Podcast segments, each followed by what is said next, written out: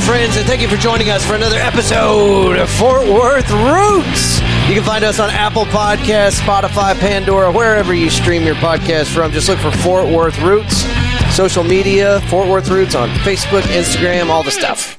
I know that I got my dad's genes in me, and I don't want to do that to anybody else either. you know, like it's- I know what I went through, and I know I'd do it again. I'd perpetuate that cycle We're, un- for sure. we're unpacking all the skeletons. Tonight, yeah, folks. absolutely. Oh no, this ain't no skeleton. Anybody that knows knows that like uh, there's difficult relationships there. Real quick, our sponsors are Roofing Solutions by Darren Hauk. They are offering a 50% off roofing tune up for anybody that just mentions the Fort Worth Roots podcast. You can find them at roofingsolutionshauk.com. Wood Post Metalworks, they do light steel fabrication and plasma cutting. Find them at woodpostmetalworks.com. Haukwalker Originals, all sorts of custom uh, gift ideas on their website. Find them at haukwalker.com. Again, more information at the end of the episode about our sponsors. This episode does come with a pretty strong language warning. If you've listened to any of the previous episodes where I've issued one of these warnings, it's something that we do. I want my guests to feel comfortable whenever they're here recording with us, and um, I try not to censor them too much. I feel like you lose some authenticity if we do that. So if you do have children in the room, this might not be the best episode for them. We did try to do something very different in this episode. Our guest has just released a new album called Stranger, which you can get on Bandcamp, and we do have the link in the show notes for this episode but he performed, wrote, recorded, mixed. He did everything for this album by himself. So what we did is we dubbed in some of the music and had him discuss what was going on in these tracks and what the intention was behind each song. Guys and gals, stay tuned to the very end. I've got more information about sponsors and events that might be coming up and some more incoherent rambling from your host just to kind of close out the show. That's enough talking out of me. Thank y'all for being here. Please give it up for the very talented Mr. Clayton Smith. And let's start the show.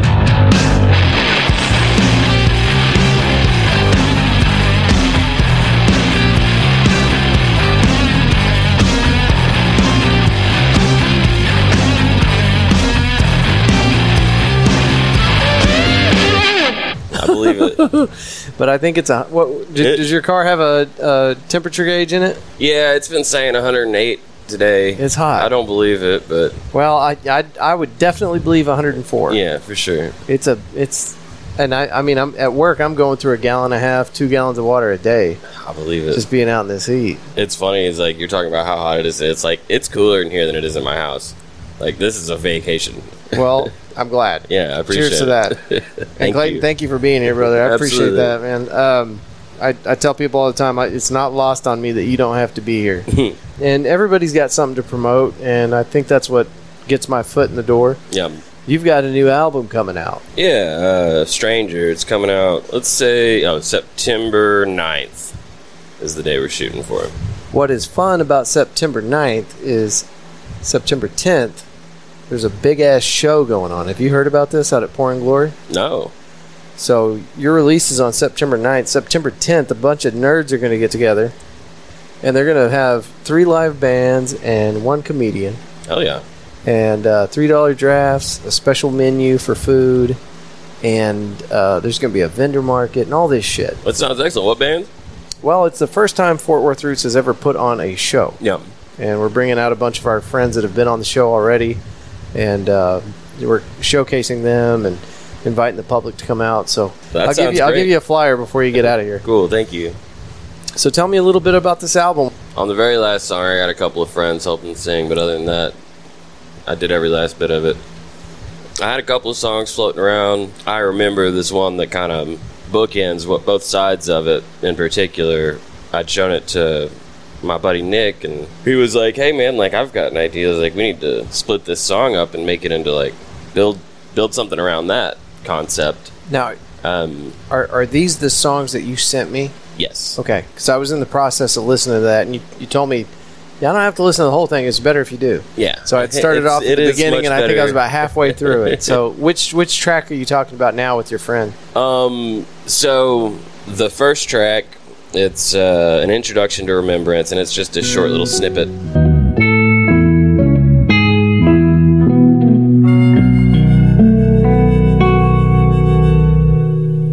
I remember when we used to sing.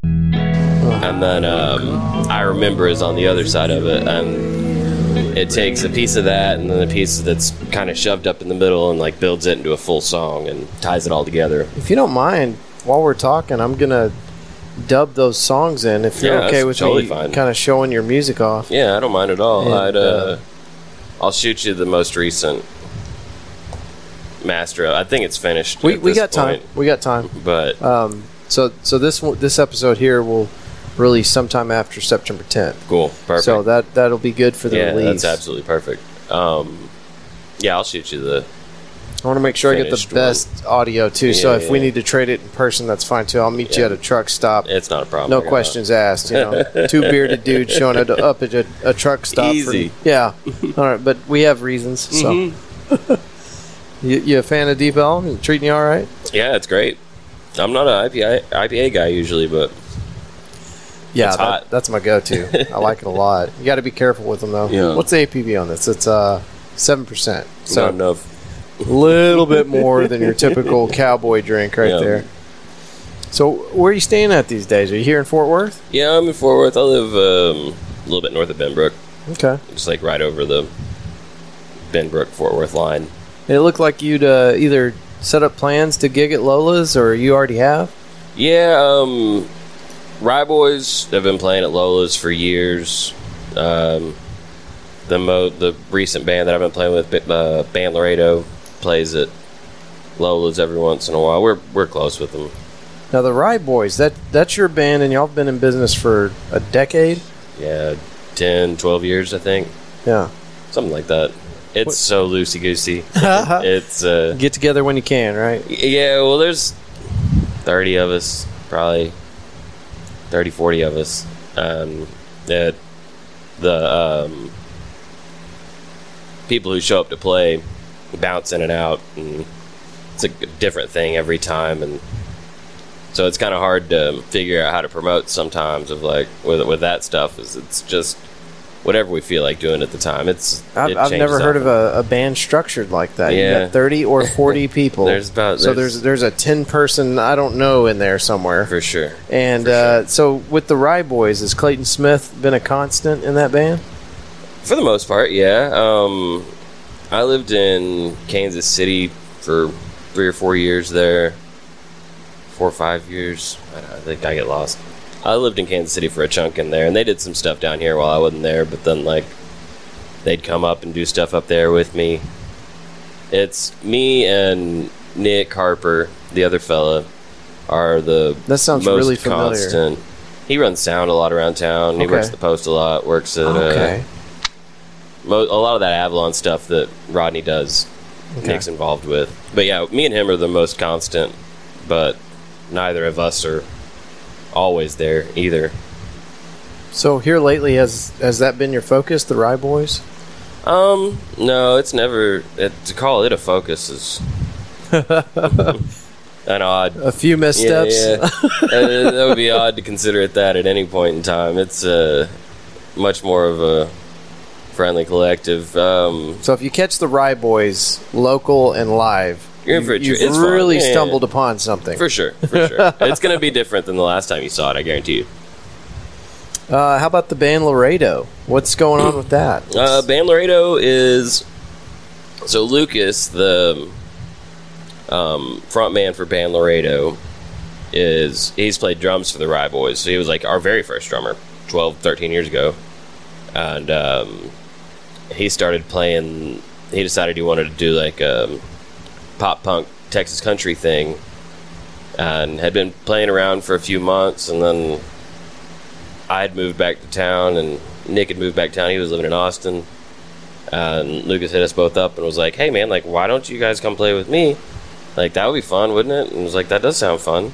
So we've been doing that for the past year or so, and it's really working, man. Like, it's fun. We're playing around. We've been uh, opening up a lot of shows for uh, Vandoliers. Josh and Vandoliers close friend of mine, and he's been throwing us a lot of work. Um, we did a run with uh, Pecos and the Rooftops. Is that all happening here in Fort Worth or Denton? Some in Fort Worth. We played at Lola's. We played at uh, Hanks out in McKinney. When you say Lola's, are you at the new location already? These were at the old ones. I don't think we've played at the new one yet.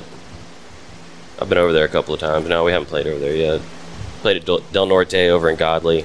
What do you think about that? I mean, L- Lola's was such an iconic spot right there off of Seventh, and For sure. everybody loved that patch of dirt. Now it's over there in, in kind of this oddball location. Yeah, I totally get it. It's got fresh paint and it's well Yeah. lit. And I, I just don't even know what to think of it. it. It is a beautiful space, and I've caught one performance there, uh, Austin Meade, nice. and it was it was excellent. the uh, staff seems to be really enthusiastic about the new spot, I'll agree. and uh, I trust them. Yeah, You know, like I don't. I it's not long enough into it for me to make a firm judgment. Like, but like I trust them. yeah, and getting out of getting out of seventh seems uh, like a nice. it's a good Move. move. Yeah, that that whole area. Rest in rest in peace. Yeah, right? it's difficult. I'm stoked. As uh, I'm a little stoked, a little worried. Um, both the new Fred's location and uh, where they're moving Magnolia Motor Lounge. Oh, they are Um, moving it. That's the first time I've heard that. I saw. I hope I'm not doing. I saw an article about this a few months ago that said something about they were talking about moving on that little um, roundabout on 183. Yeah, Um, that's like a mile from my house. That sounds awesome. That sounds so great. you got Fred's and Lola's right there. I there. can ride my bike to the fucking motor lounge. That sounds and, awesome. Yeah, and the motor lounge. My bad. that sounds awesome. Fred's is great too. Like I, I don't know. I'm I'm stoked about. Um, Have you been in the new one? yeah, it's awesome. Yeah, it's a good setup. Um, yeah, I'm stoked about more of my friends moving to the area that I'm living, but also terrified because I know that like people are gonna figure out how cheap it is. um, blow up my spot. Well, um, yeah. Whenever you compare it to places like Seventh Street, For sure. it's been. I don't know that this is true, but it certainly feels like we have a lot of out-of-state influences in that area, and it's nothing like Fort Worth. No. You, you go to Seventh Street, it's like stepping into a uh, uh, kind of a para Austin environment. For sure. It's, it's, it does not feel like Fort Worth anymore. It it's a constant struggle for me every time I go down there. with one exception. There's one place that I'm I'm still holding on to, and I love it to death, and I hope it never goes away. And it's the only reason I think I'm going to go back down to Seventh Street, and it's uh, Kung Fu Saloon. I love that I haven't place. been into Kung Fu Saloon, oh, but I've heard it's awesome. It's yeah, and they they've done a lot of cool shit in there, and they've got a uh, hamburger egg roll. cool. You walk in there, you, you're not going to think this place serves food, but they Yeah, have an yeah. entire food menu. I'm very down. Yeah, that uh, Kung Fu uh, Saloon's hamburger egg roll is something that people should be writing papers on. It's delicious. Uh, my fiance's uncle, we went out to Colorado a couple years ago to hang out with them, and uh, what part of Colorado? Nope, I had to do it, didn't you I? had to do it. Colorado Yeah. Springs, Denver, No, it was this tiny, tiny town. It was like uh, north, past south. the Front Ridge a little bit. Like coming, you know, go southwest of Denver. southwest of Denver. Yeah, past Red Rocks, past all that. Basically, New Mexico. Basically New Mexico. Yeah. But it was beautiful. Um, but he was obsessed with this concept of he wanted to make uh, Philly cheesesteak egg rolls and Philly cheesesteak wontons. He couldn't decide between the two. and he ever this make was like one? a week long obsession. He couldn't find all the supplies to do it. So it just I never felt so happened? bad for him. Yeah, I was like, dude, like we'll get it next time. I promise. I'm sorry. He was excited. I make. Uh, I'm a carnitas connoisseur, and Okay. I make some fucking good carnitas. Um, that was the first time that I'd met a lot of her family, and I made them all carnitas. And from the, for the rest of the week, he was just like obsessed. He's like, "Oh, you know food?" And I was like, "I know carnitas." That I can do. Yeah, yeah. Carnitas and Pop Tarts. For What's sure. up? I don't, that would, if I- if I had a second thing, it'd be Pop yeah, Tarts. I like I like to uh, smoke things. I I got a smoker in my backyard, but I don't like cooking inside as much. Yeah, it's not where it's at. No. you're an outdoors dude. I like yeah, I like I being get that. I like being inside too. Like I just I like things. I like stuff and Yeah, whatnot. it's mostly kitchens. It gets hot with, but you don't get to see the sun. Um, It seems counterintuitive to me. Yeah. I like being in front of the grill, but I don't want to go outside for any reason. Yeah. Right now in August, Not in right now. Texas, No. it's uh, We're almost there. I, I- we got to be setting records. oh, we're definitely uh, on Fourth of July, we had 230, I believe. Don't quote me on this, folks. Uh, wildfires here Oh, in the city of Fort Worth that the fire department had to respond to. Now that alone has got to be a record, but it's just been a hot, hot, dry. I can't remember the last time we had rain. No, I know that like we I've been teased with a little bit a couple of times where Yeah. it's like Yeah. we'll get a couple of drops, but anything that I would consider actual rain, I haven't. I feel like I just haven't seen maybe ever. Whenever um, I was working in Houston this last week, and we uh, I work in hotels, doing like I do um, audio video stuff, Okay. filming focus Yeah. groups, shit like that. And um, so I don't get to go outside all day. and I heard that it rained in Houston, but I don't have windows. I Right. didn't, like I didn't see any of it, so I don't believe it still. It's like a casino in Yeah, there. Yeah. for sure. Well, can we get back into that music you shared with me, Clayton, Yeah, a little absolutely. bit? Um, because I'd, I'd like to share some more of that with our listeners. Um, I'm going to play those first two tracks Cool. kind of at the beginning whenever you were talking about that, but it uh, it kind of sounded like whenever you wrote these songs, you were working through maybe some life obstacles or trying to get around or through some things. Yeah, it's always it's constant. Everybody's struggling all the time, you know. Right. Um, Was that somewhat of an influence in that music? 'Cause that's for sure, for sure it was. how I interpreted it. It um I feel like a significant portion of it um deals with identity and trying to figure out who the fuck you are and like what you want to do, what's important, what's not important. Um coming out the other side of it, I feel like what the conclusion I came to is um, friendship and love is really all that fucking matters for sure. the homies. That's it. Yeah. It's That, that's kind of the, the focus of this album. for sure. It um, revolves very heavily around friendships and personal relationships and trying to figure out what you need to do and like trying to take some agency and personal responsibility in these things. is I feel like um, I've at least been guilty of throwing around blame, throwing around just angry words to people that don't deserve it. They didn't like it was just as much my fault as anyone else's in 99% of situations. I don't want to get all bal- Barbara Walters on you here, but no, I is appreciate there it. anything specific? I mean, we're, we're taking some broad strokes at that, but people that are trying to understand Yeah, yeah. your album might want to Sure, know. I'm shit at talking about things. Um, That's why you made an album, right? Yeah, absolutely. That's fucking listen to it. Jot it down, sing about it. A lot easier than have to talk to a stranger about For it on a podcast. Yeah, and it's tough too. Is like some of them are personal enough that I'm like, nah, you don't get to fucking hear about that. Figure it out. that's fine. that's fine. No, um, She knows what I meant. yeah, yeah, yeah. Let me pull up the list. See what? Yeah, walk us through it. Yeah, that makes it easier. We were kind of just Trying to We were probably remember. probably we were playing uh, track number three that you shared with me. Number three. Where is it? You may pull it up. There we I'll go. No, I got it. I got it. Number three, uh, go to hell. That one is pretty tailored towards um, trying to deal with people that are incredibly self-righteous and have no perspective of what other people are going through. Words spread fire like methane gas. You've been getting high on fumes,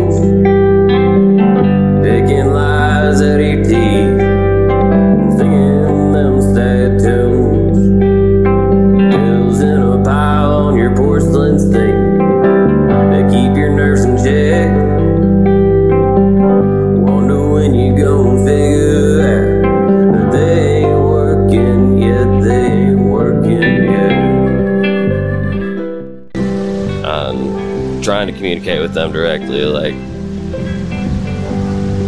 your solutions aren't the solution for everyone. Right. Um, that one's much more pointed and angry. Like the, I feel like the first two or three songs are more lashing out towards like the, the at least the narrator of the whole thing seems to be in an angry place at the beginning of all this, saying "fuck all y'all, you can't tell me what to do.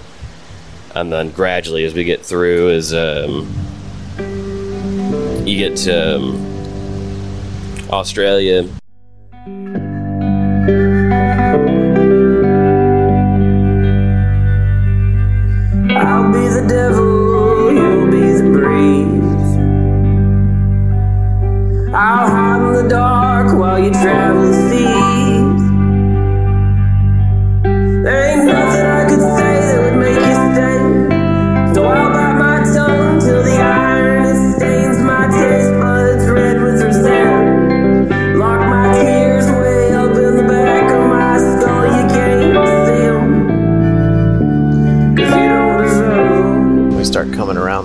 at Australia.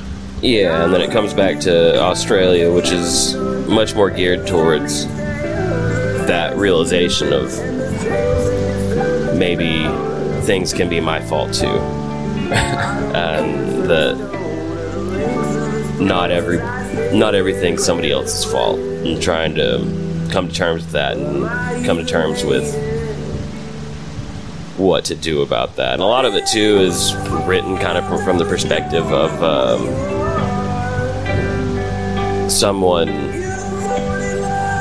having to deal with being in a friendship or a relationship with someone like me where I'm gone all the time. Like I'm just gone all the time.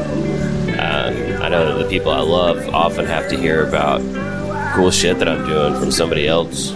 Have to hear about like they hear all this stuff secondhand just because like I'm in the midst of doing it. And I don't think to like just sit down and text or call Yeah. literally everyone and be like, I did this cool thing. Like that feels narcissistic. Um, I So- try to avoid that in my own personal life, and then The times that you have something to share with people, it's whenever you're kind of up a step and for sure, so the one time you have a chance to communicate with people, you don't feel like doing it. No. you don't want to come off as a dickhead. for sure. And so, like th- that song is very much from the perspective of somebody dealing with that, where it's, uh, oh, you did this awesome thing, and like I'm hearing about it from the neighbor. yeah, That sucks. It's like that does suck, and I'm I need to be better.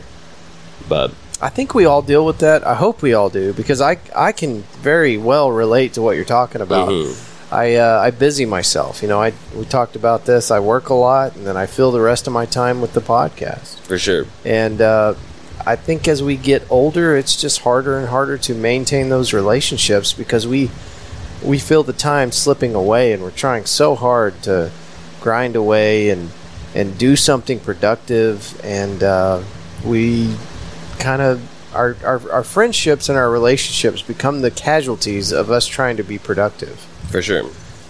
I don't know. Man, communication's so tough. Like it's tough to be vulnerable. It's tough to just call your like even just if it's just like calling your friend and saying, "Hey, man, like I just had a bad day," and like I don't want to talk about it, but help. like that's tough to do in itself. Um, much less going through the list of everything, like um, trying to determine, like ranking your daily activities of what's important to tell people. Like it's damn near impossible. yeah. Especially like I mean, it seems like you're in the same boat where I'm just obsessive about. I gotta be doing something. Yeah. Um, Hundred percent. I I work a lot. My work takes me away from home, so I'm gone half the month often. And if I'm not gone doing that, often I'm gone playing shows. If I'm not doing that, I'm at home in the studio working on something. I've been tracking songs for friends lately too, and like trying to get more into production and stuff like that. And it takes a lot of time. And there's no possible way to communicate that to everyone. Yeah. And everybody's got their own shit. For sure. Do you, do you have kids? And like, no, I don't have any kids. Yeah, that that's something that I you know we share. I don't have Yeah. kids either, but it's it's hard to relate to. Everybody probably has an issue relating to one another as far as our workload. Yeah. And I can't relate to somebody that's got kids. I don't have to worry No, about getting a it's so babysitter. hard. I, I definitely could not do the lifestyle that I'm living if I had kids. Right. And uh, I I worry that my friends that do have children see that as kind of a hindrance in our relationship. Like, sure. eh, you don't get it. Yeah. You want me I'm to sorry. come do this thing with you? Sorry. Like, I can't. I got kids. Dude. I try to like I try to be patient. I've got a Um, fellow Keith plays banjo with the Rye Boys. He's one of the thirty, What's up, Keith? and um, he's got a he's got a couple of kids. Um, I just try and be patient with him as much as I can. It's like, yeah, dude, like whatever it is, I get it. If you can be there, you can be there. If you can't, you can't. Like, it ain't no thing. We're either gonna have a banjo or we won't. yeah, for sure. Which I Hope think you can make it, Keith. I think he enjoys it. Is like I think that he really likes the uh, freedom of that. Of like, he knows that he's welcome on any stage I'm at at any point in time. yeah. Doesn't matter what the fuck band it is. Mm, I think that trying to keep that patience with your friends with kids is important, but also like it's hard whenever it's two o'clock in the morning. I'm like, I want to hang out, and you got kids, and that's fucking stupid. Like, And uh, you know, we kind of hyper focused on kids, but everybody's got their own thing. You know, might Mhm. have elder par- parents that you got to take care of. oh yeah, you got me going in, man. You might have a whole lot of different shit. That's uh Sydney, my fiance and partner. Uh, her and I are both in strong agreement that we're not having kids. We've got a very large extended family, and there's so many kids. We got plenty of them. That's enough. Y'all have them. I'll see them when I see them, but I ain't trying to deal with that. And I don't hold any judgment. You know, like it's people get to live their lives the way they want to, and that's Yeah. it's beautiful. Well, uh, statistically, I, I guess I saw this on a meme or a, a newspaper article or something. Uh, it must have been a meme. Let's not pretend like I read the fucking Oh, for newspaper. Um, but it looks like, uh, how do they classify this? Reproduction or childbirth or whatever for our generation. I'm saying close to you. I'm 37, hmm and uh, it's it's way down for our age group I'm sure. because you know the cost of living has gone up. We've seen we've seen so much shit since we were kids. You know, it started so with many 9/11 and it's too. just gotten so much worse after that.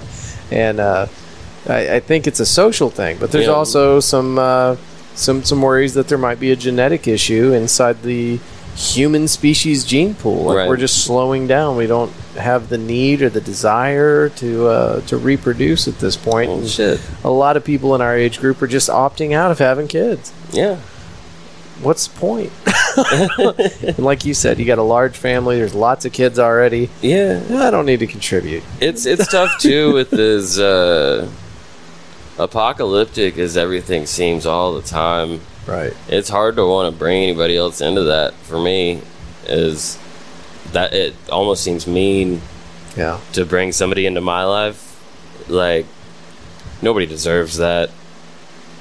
Um, I know that I got my dad's genes in me, and I don't want to do that to anybody else either. you know, like I know what I went through, and I know I'd do it again. I'd perpetuate that cycle We're, un- for sure. we're unpacking all the skeletons. Tonight, yeah, folks. absolutely. Oh no, this ain't no skeleton. Anybody that knows knows that like uh, there's difficult relationships there. Um, Well, I just did an interview with uh, a gentleman from uh, CASA, and it's Child Advocacy something or other. I can put it in the show notes. I, I can't remember the full name. But basically, what they do is they go out and they help families that have been, I guess, indicted with child abuse charges. yeah, Um, and they are there to represent the child and to make sure that the family gets put together whole. that's beautiful. at the end of it.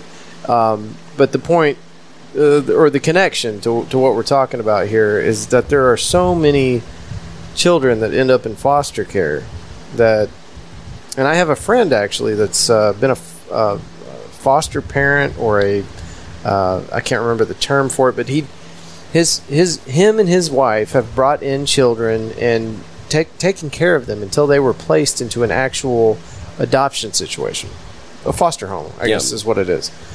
And I can't think of any better way to help society than to do something like that. So for people that are holdouts, and maybe they wait too long, and For the sure. biological clock goes away, It ain't too late to help. never too late to help. You know, you could be well into your fifties and still be a foster parent. For sure. You know, or uh, yeah, foster parent. Well, or no, I've, I've thought about that often. Is like if we did ever decide that Right. we changed our minds, we can adopt. The bloodline doesn't got to continue. Right. My sister's got kids. they can do it. We're good. Yeah, we're fine.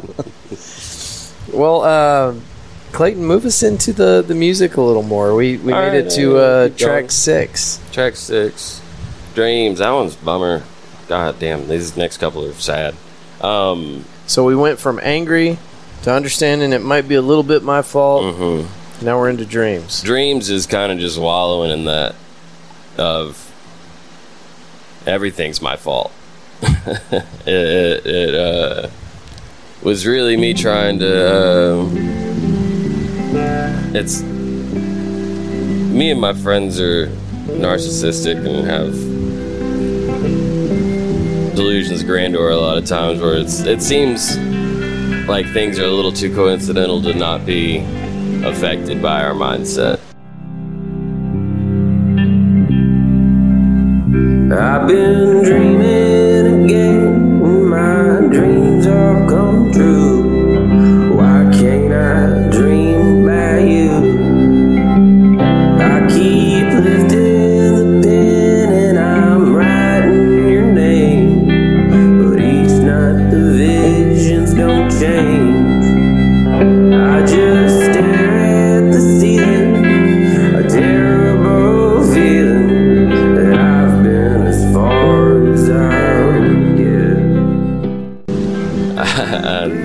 that. Song kind of spawned from that concept of there are too many coincidences happening where it'd be like we're talking about something and be like that's funny it would be really crazy if that happened. And then it, it keeps happening keeps happening.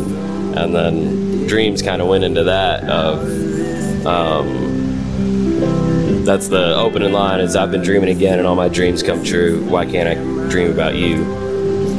And like trying to get into that of if I if my thoughts do control reality, then why can't I control the thoughts?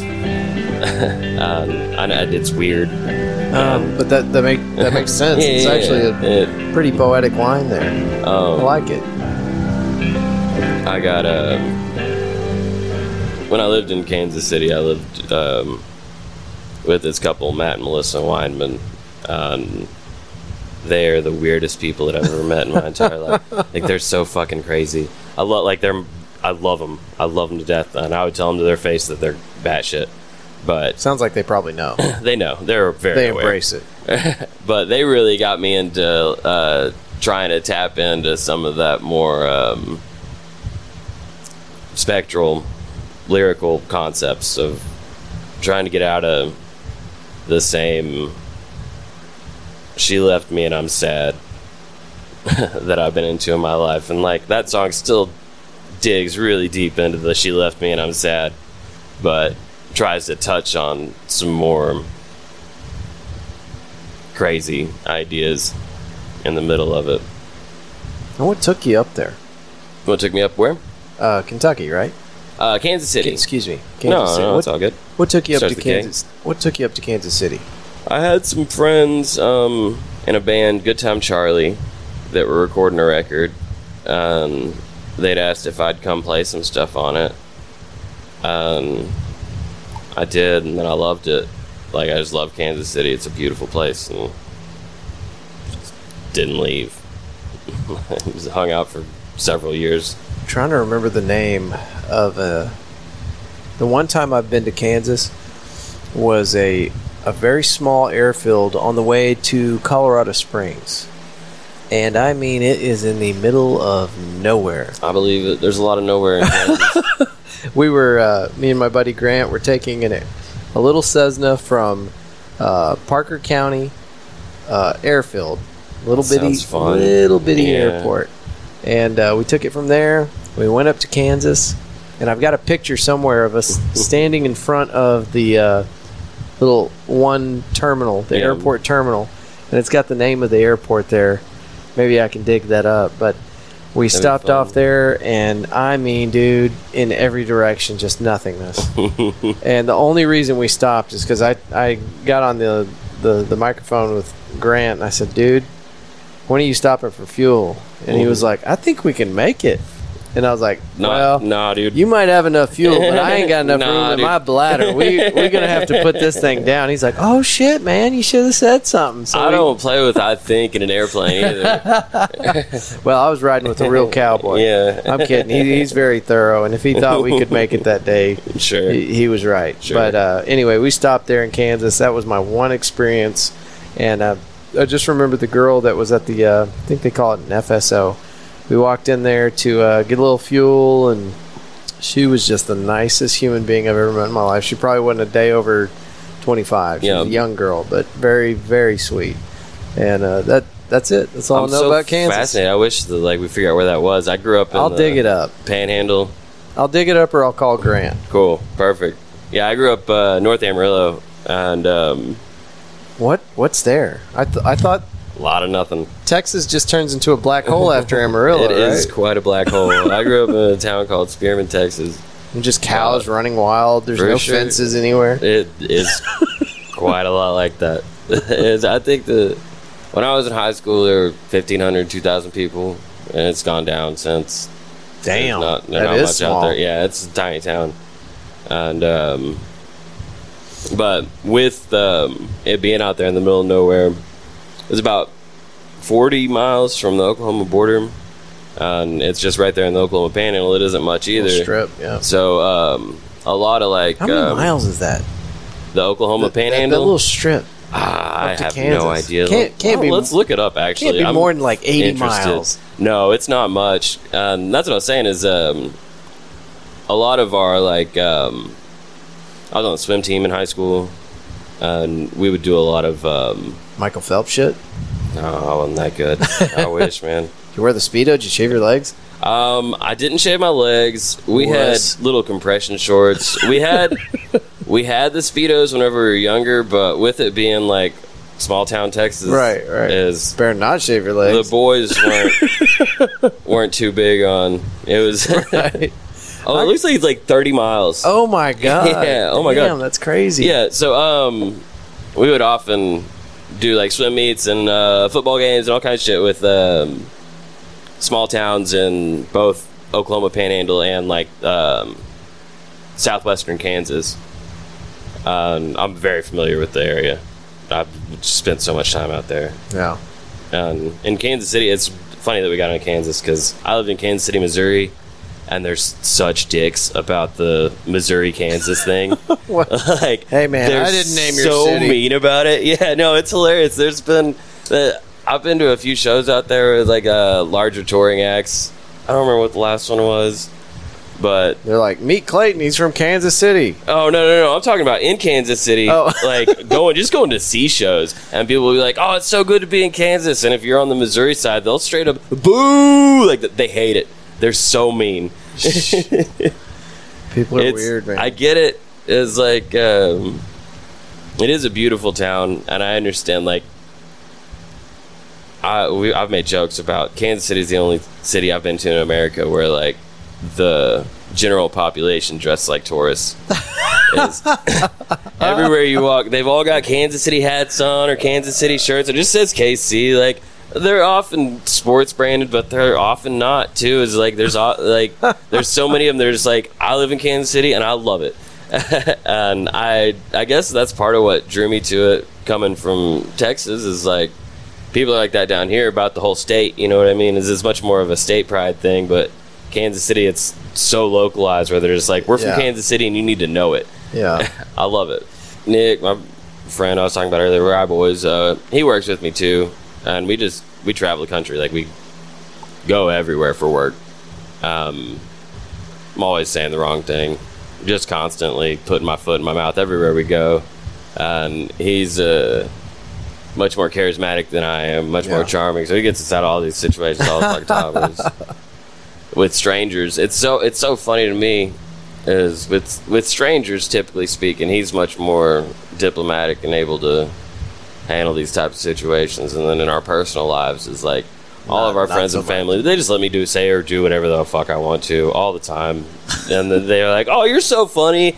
And anytime Nick says anything, they're like, "You're the worst person that I've ever met." It's like a role And- reversal. yeah, yeah, it's it's hilarious. Um, often they're the same things. Like we got the same brain, you know.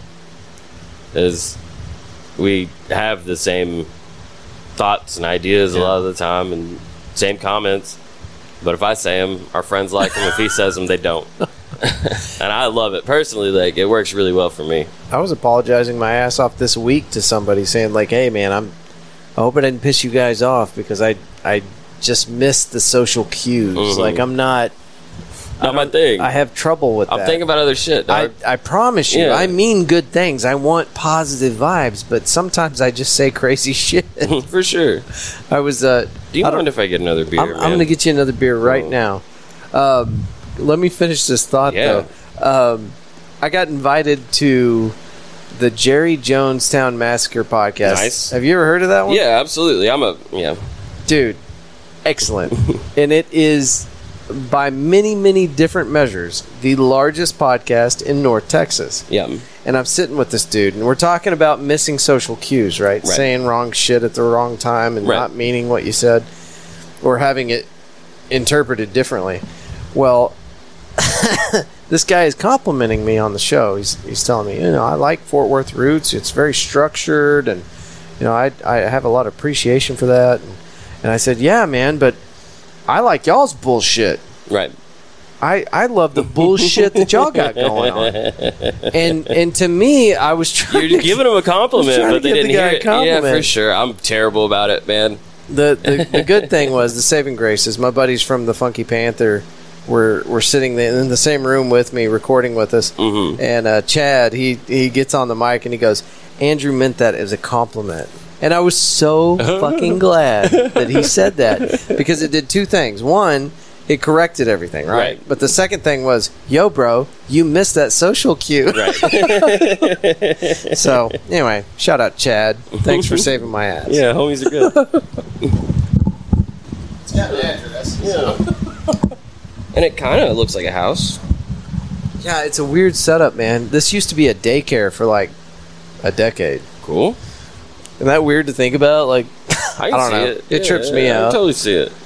but uh, it's it's been a lot of things uh, before and after that, and now, you know, I kind of walked you around the studio and showed you my idea for things, but I'm trying to keep it very vague because I want to bring in artists like yourself hmm and go, hey, what can we do with this? For sure. and I want to occupy the the smallest amount of space. I want to just this right here, and I'm gonna deck it out and do shit with it. And I've had other uh, recording situations in the past, and I I feel like this one is the most lacking out of all of them for Yeah. some reason, but. I think it's just because it doesn't feel like home yet. You're Yeah. actually the first person I've recorded with here. Oh, nice. So, Breaking it in. cheers. Um, First guest. to me, I don't know. The space and the gear and shit like that really matters to me as much as the content. You know what I mean? Like, 100%. you're putting out good shit. It doesn't matter. There's a place called Orb Recording Studios. hmm and uh, Matt Noveskey, the uh, bassist for Blue October, and uh, he's got his own band, Icarus Bell. Eh, He invited me to his studio, and I walked into this place, and from the outside, it doesn't look like shit. It just Yep. looks like a typical, I don't know, office building. Right. You walk into the doors, and immediately you're just like, this is special. Right. I don't know what it is. I can't quantify it. I can't explain it. But there is something warm about those walls. Hell yeah. And and because of that, I got kind of obsessed with studio spaces. And eventually I would like this to to feel like that. And I, Oh, I it could very easily be built into something nice. the, the the way I've got it set up right now, I I think this actually the area that we're in should just be a lounge Yeah. and there should be some cool shit, a lot of chairs, some couches. That's what this space really needs to be. But What you ought to do is build a little booth in there somewhere. You're talking about moving all the recording shit in there. You build a little booth off the side, and then once you're making money, you can hire me come record the board for you. there you go. There you go. That's my day to day. That's my that's bread and butter, the baby. that's the producer, right? yeah, yeah. Wouldn't that be the producer position? Yeah, So I'm, I'm trying to learn these terms Yeah. and stuff, but um, yeah, I think it'd be cool to have somebody on the side doing the uh, Joe Rogan Jamie thing, right? Sure. Isn't that Yeah, kind of the spot? yeah, absolutely. you, uh, um, I listen to a lot of uh, comedy Bang Bang. I don't know if you fuck with that at all. It's stupid. It's quite stupid, but they their producers quite often pipe in. It's so funny. I I, I, li- I like the um, Side commentary. yeah. I, I don't know. I, I like the environment that uh, the podcast structures seem to build. Is it? It feels significantly different than like radio shows. There's something special about it, right? Yeah, it's I mean, something it's it's not. No, nobody's calling the shots. No, no, it feels The- a little the bit more personal and a little bit more um, homey. You know. Yeah, the creator gets to have full control of the show hmm rather than a team of people telling them how to do shit, call the shots, whatever. For sure. Which like More authentic. I'm still a I'm a sucker for sports radio. I uh, I'm a ticket guy. A lot of people in here are going to appreciate that. Yeah, I get stuck. Yeah. I've, But- I've, I've just never been big on sports, but Yeah. even not giving a shit about sports, I can still listen to the tic the ticket and enjoy it. yeah, they're they're wildly entertaining, and that Yeah. helps. Um, I'm also like I'm God. Has that been going for thirty years? I mean, that's, that's Something been like around that, forever. yeah, it's been a long time. We grew up with that. I uh, I didn't move to Fort Worth until probably the first time I lived here was in 2009. No, maybe 2010, So you just got here. somewhere around there. And then I left for a few years and came back three or four years ago. I moved back to Kansas City, or moved back to Fort Worth in um, February 2020. Um, oh, yeah, oh, Not a good time. Not a good time. It was uh, like at the time I was like, "Oh, this is awesome!" Like all my friends that like I grew up with playing like playing shows with. It's like even living up north, we came to Dallas and played shows, and came to Fort Worth and played shows all the time. So like I know a lot of people around here. Um, it seemed like whenever I moved back, all those friends were really starting to pop off, and like things were going well for everybody. And I was like, "This is great!" Like my family is like finally starting to be appreciated. Um, I can enjoy that. And then, not a month after we moved into that house, everything shut down. um, that put everything at a standstill. This was like, I was really looking forward to coming back and like making a big show. It's like, hell yeah, I'm Yeah. back in town, bitches, and kicking in the door, and that didn't happen. Well, Things I mean, never go the way you want them to. For you and everybody else in the music industry, man, it was a it was a bitch. It was rough. It um, required a lot of reevaluation on my part. As I've lived my entire adult life, like working side gig every once in a while, mostly just trying to make money off of playing shows and being a shitbag. Does that pay well? No, Si- sign me it's up. fun. it doesn't pay well at all, but it is a lot of fun. Um, I moved back here, and when everything shut down, uh, it had been a couple months before that that I'd been working with the boys doing the focus group stuff. Um, For the hotels. Yeah, we work for lawyers and stuff like that mostly. oh, okay. It's super boring. All the audio shit. Yeah, we five run- cables everywhere. Oh yeah, we're, we've got a we're running things on Dante now. So I've had so I've had to learn networking and all that shit. Running a bunch of PTZ cameras. It's a hell of a setup, but um, Maybe when I'm ready to start doing a live presentation, for You the- should definitely the talk to podcast. Okay, we will. I've got an in. Yeah, for sure. we're good. It's it helps too. Is like it's just my friends that are involved. Like um, Laura, the lady that owns the company that we work for specifically, um, she has just hired all of my friends. Every la- like it's all Rye boys. Nice. yeah, it's a it's all, all thirty or forty of them. Not all, not all thirty and forty of us. There's, I think there's seven or eight of us Nice. that have been working for her. Um, but it's great. Is anytime I go out, like I'm just hanging out with my friends, driving around, hanging out with my friends. Um, it makes the monotony of all the rest of it so inconsequential. Of don't care about any of it. It's like get to hang out with my friends. Like whenever we're done here, we get to go to the bar, and it's gonna be great. we went. Uh, You're making it not sound like work, dude. it it yeah we get in Be trouble for it a careful. lot. She might No, no, listen. no. You know. and she's going to. Why am I like, paying you? They the uh, our partners all get pretty frustrated with this. I think about it too. It's too much fun, and everybody hates their jobs, and we don't. and I think that people don't like that. People don't like hearing. people don't like hearing like, oh yeah, like I love my job, but I do. No, I I think you're right, man. People don't like uh, somebody else that's got it better for than they do. Yeah. Let's dive back into the music for a minute. What do we make it to? Track makes seven. sense. think so. We are. We did dreams. Yeah, seven. Man, it gets it gets darker. Let's go. Let's do Um, this. Seven is how do you deal, and it is about your friends. Uh, it's not about any specific friend. I've lost a lot of friends to addiction. A lot, a lot of friends to specifically heroin, and that's what that song is all about. Is trying to come to terms with you got your friends where you you talk to them every once in a while something seems off but you ignore it and you're like they're fine everything's fine and like i don't know if it's out of um, selfishness or if it's out of ignorance or Complacency, maybe. yeah just like not wanting to stir the pot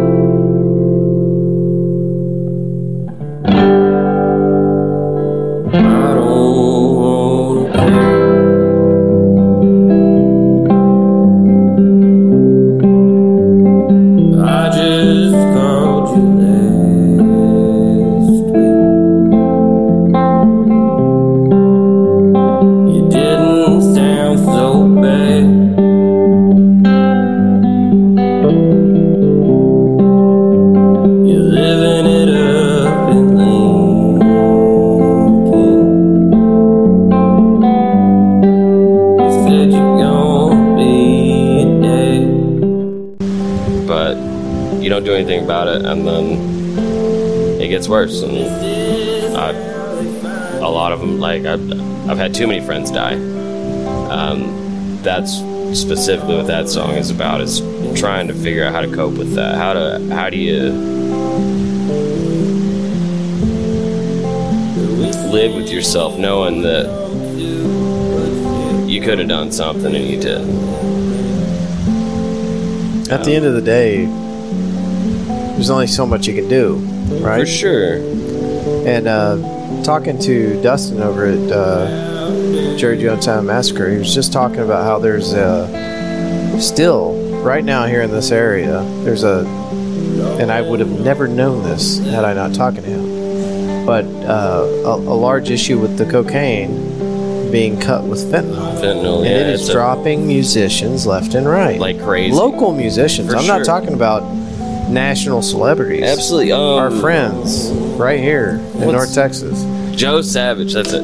Um, He's actually still alive. I just talked to him. yeah, for sure. I wasn't saying he's dead. I was saying I saw him a couple years. It might have been last year, the year before. He wrote uh, an essay about. Is Um, it the the journal?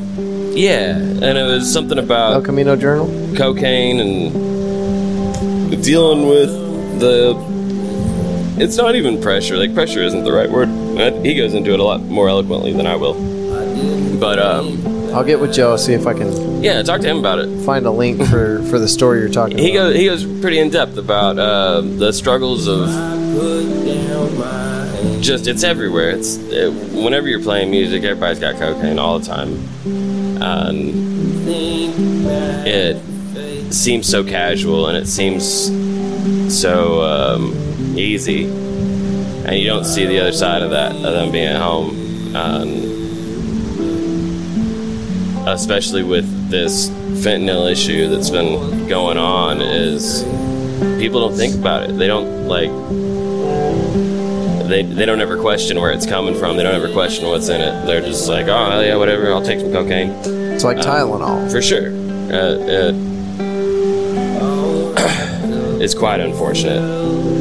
Um, yeah, that's also right in there with my friends are dying from drugs. And it sucks. Is that one of the tracks? Yeah, that's how do you deal? That's number seven. Seven. I think we're almost there. We're almost done. Um, yeah, I, I mean, I could go on about it for hours, but Yeah. I'm tired of losing my friends.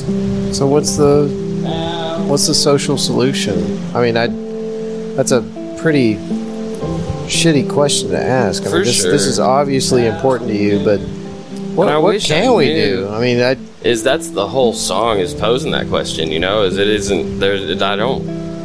In the context of the album, I don't come to a significant conclusion at all. It very much ends with a help. Somebody tell me. yeah, I wish I knew. I have um, struggled with trying to find the balance between um, helpful and enabling. Um, in some cases, I feel like I've got it. In some cases, I very much fucked it up. Um, I think that the best you can do is just be there for people. Let, let people know they're loved. Let people know that they got people in their corner. there's a lot of proponents um, on the side of we should legalize all the drugs so that it can I'm all be for it. uh, regulated. Absolutely. Do you think that with what you're talking about, if cocaine, since we're talking about that, was legalized and therefore regulated and controlled, do you think that you would have lost friends still to cocaine?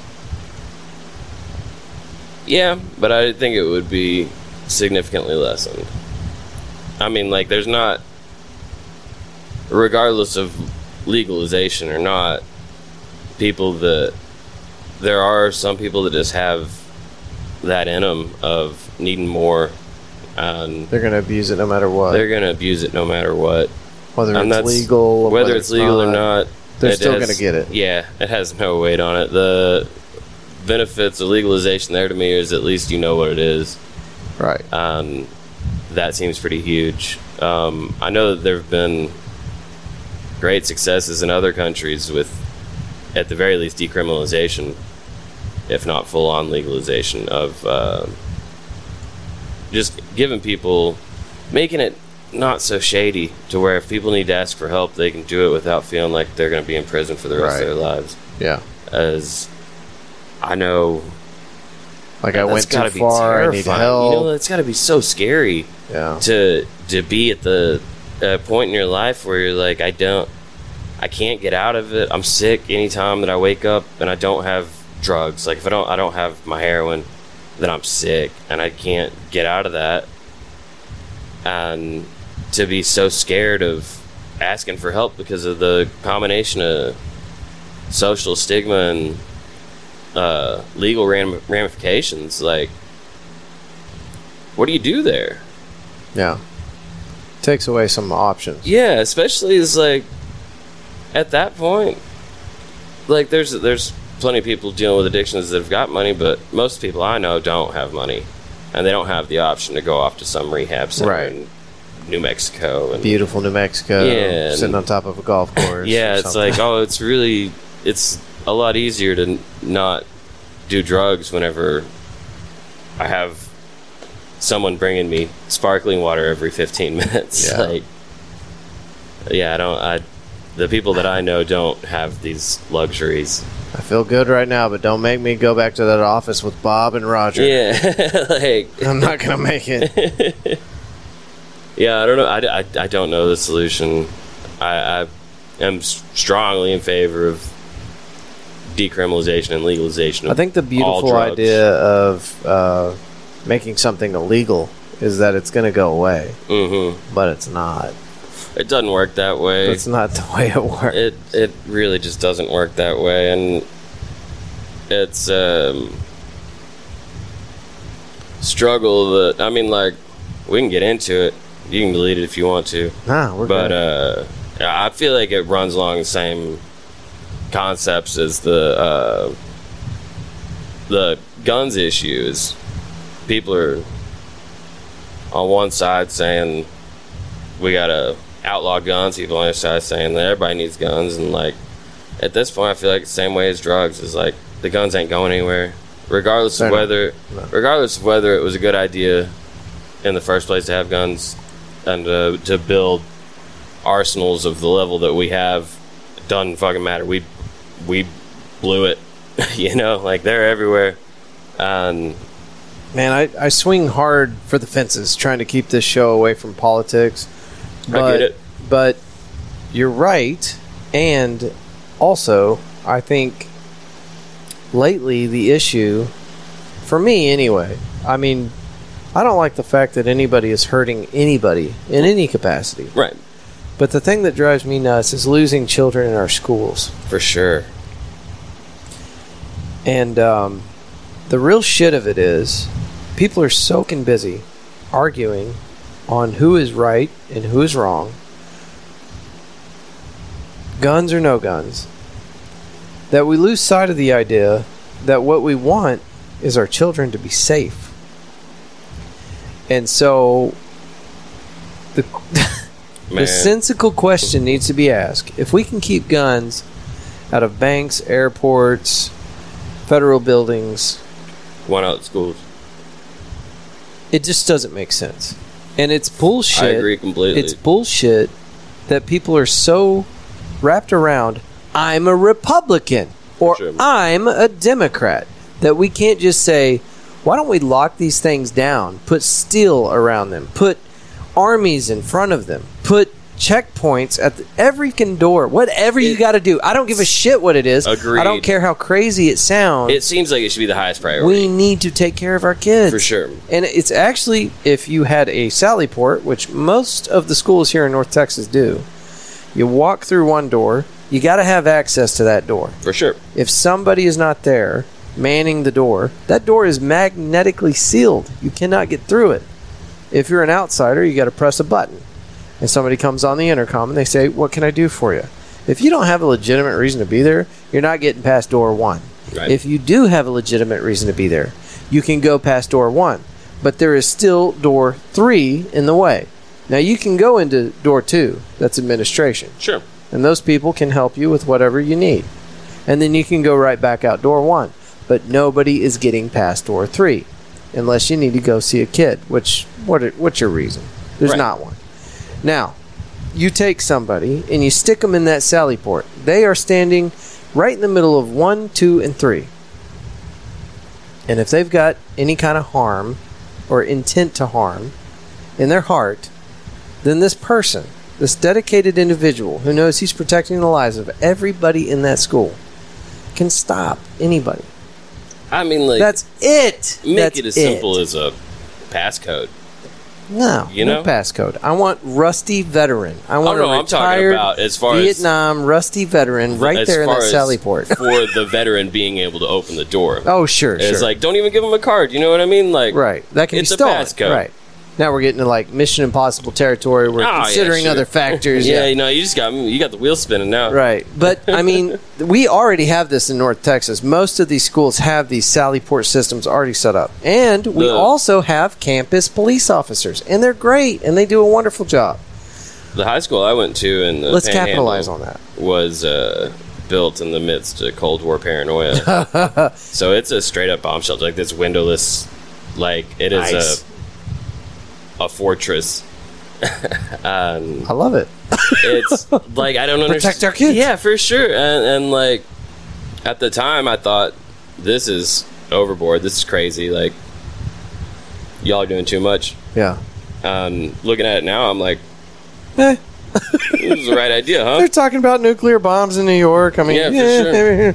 For sure. Well, um, at very least, we need to get past our political talking points, and that's the reason I try to keep the bullshit out of Fort Worth roots because so many people have chosen to identify, they have chosen to wrap their personal identity around these politics. I don't want to touch it.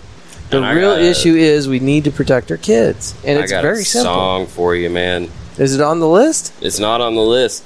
Tell me about it. Tell whole me about different it. one. Um, I, I, I, man, it's it- been such a struggle. not- is it done? it's done as fuck. Um, it's Clayton, I love you, man. Oh, too much. um, the whole concept of the song is um, the um, the narrator in this song is intentionally hyperbolic and kind of gross. And I was hoping that I'd gone over the top enough with it that people could understand that it's specifically the rhetoric and the way that people are talking to each other is disgusting. Everyone I know has got a different idea on how we ought to live. Ask the whole lot of if we agree. I bet you get eight or nine out of ten. What should we do with them other two? Hey man, I'm on the side of the loudest. Maybe we murder 'em, or maybe we don't. I just ain't never been much for forgiveness. If they weren't so terrible, they'd know that we're right. They just weren't so goddamn oblivious.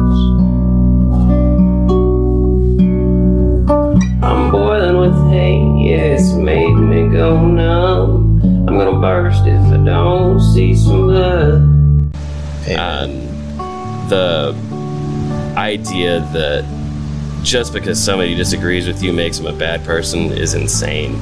Absolutely. That's a terrible, terrible way to live your life. Well, it's a bad way to have a conversation as well. Yeah, it's it's and what I've been trying to explain so much is like all my friends are fucking communists. and um, I, I the, what I've been trying to get across is just because you're good, but just because somebody disagrees with you doesn't mean that you can't have a conversation with them. It doesn't mean that you can't find a way to bridge these gaps. And like, it doesn't make them a bad person. it doesn't make them a bad person. And if if these political beliefs that you have are so strong that you feel like it's the most important thing in your life, then even at that point, just yelling at people and telling them that they're stupid isn't going to change anybody's mind. That's not going to help. Like having an a actual connection with somebody and like trying to hear how they got to their conclusions is incredibly important. It you can't make any progress. You can't get anywhere without everybody being on the same page. Um, anything past that, like, as the most elite left coast liberal and the most hillbilly redneck conservative fuck like either one of them have just as much agency and just as much right to their belief as anyone else. And it's important. Like that's what our entire country is founded on is this concept of it's us. It's not any individual's idea. It's us. And we lost it. We lost it completely. And it drives me insane. It's weird to watch, right? I mean, yeah it you sound like somebody that reflects on history.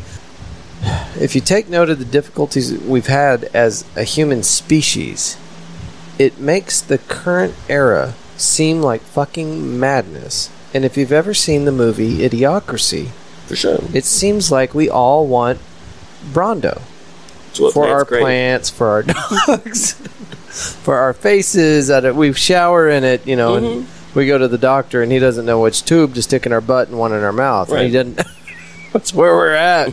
it's crazy. Mhm. Um, but uh, yeah, the the bottom line is we need to be able to have a discussion without you losing your mind because you heard something on the View for sure or Bill O'Reilly's not still relevant, but No. Fox News or whatever talking sure. point, I you think know, we're on to what's his name uh tucker carlson's the dude now Uh, Tucker Carlson is he? Oh yeah, he He's is the Fox, News, right? guy now. Yeah, See, they're I, all the same I'm to out of me. the Fox News loop. Yeah, they're, they're all the same. The last news publication or production I ever subscribed to was uh, uh, Robin Meade in the morning. Did you ever see that? No idea what that Oh is. my God! Five feet of just absolute beauty. She Nice. was she was the smartest, most beautiful woman I've Yeah. ever, and I can't remember uh, what the the uh, political leaning was, but I Yeah. want to say it was it was right of central. Right. And uh, she was she was a bombshell. She was so awesome. I don't know if she's I don't think she's still on the air, but Yeah. God bless America. A bald eagle cried every time that show started. She was just she was the shit. I try and, And that was it. That was 2007. oh yeah, that's a hot So- minute. I watched it every morning at work.